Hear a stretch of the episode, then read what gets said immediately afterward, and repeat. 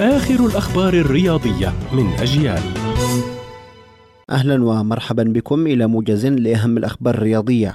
توج ليفاندوسكي نجم بولندا وبايرن ميونخ بجائزة أفضل لاعب في العالم The Best المقدمة من الاتحاد الدولي لكرة القدم فيفا. وتفوق ليفا على المصري محمد صلاح والأرجنتيني ليونيل ميسي. ونال كريستيانو رونالدو جائزة خاصة بعد أن أصبح هداف العالم برصيد 115 هدفا. أفادت مصادر رياضية أرجنتينية أن النجم الأرجنتيني ليونيل ميسي لن يستدعى لتشكيلة منتخب بلاده ضمن تصفيات المؤهلة لبطولة كأس العالم لكرة القدم في قطر 2022 وقرر الجهاز الفني لمنتخب التانجو منح قائده ميسي فترة راحة للتعافي من أثار إصابته بفيروس كورونا مع فريقه باريس سان جيرمان.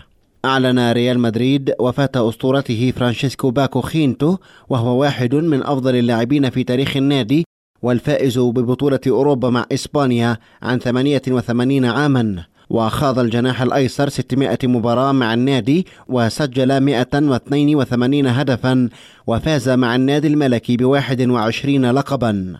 تلقى منتخب تونس ضربة موجعة بعد أن أثبت تحاليل فيروس كورونا إيجابية مسحة سبعة من اللاعبين قبل المواجهة الحاسمة أمام غامبيا الخميس المقبل بالمرحلة الأخيرة من دور المجموعات ببطولة أمم إفريقيا المقامة حاليا بالكاميرون.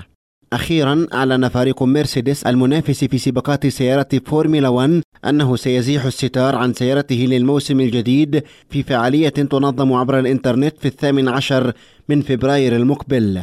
وهيمن مرسيدس على لقب الصانعين في بطولة العالم لثمان مرات. كانت هذه أبرز الأخبار الرياضية. كنت معكم محمد سمحان.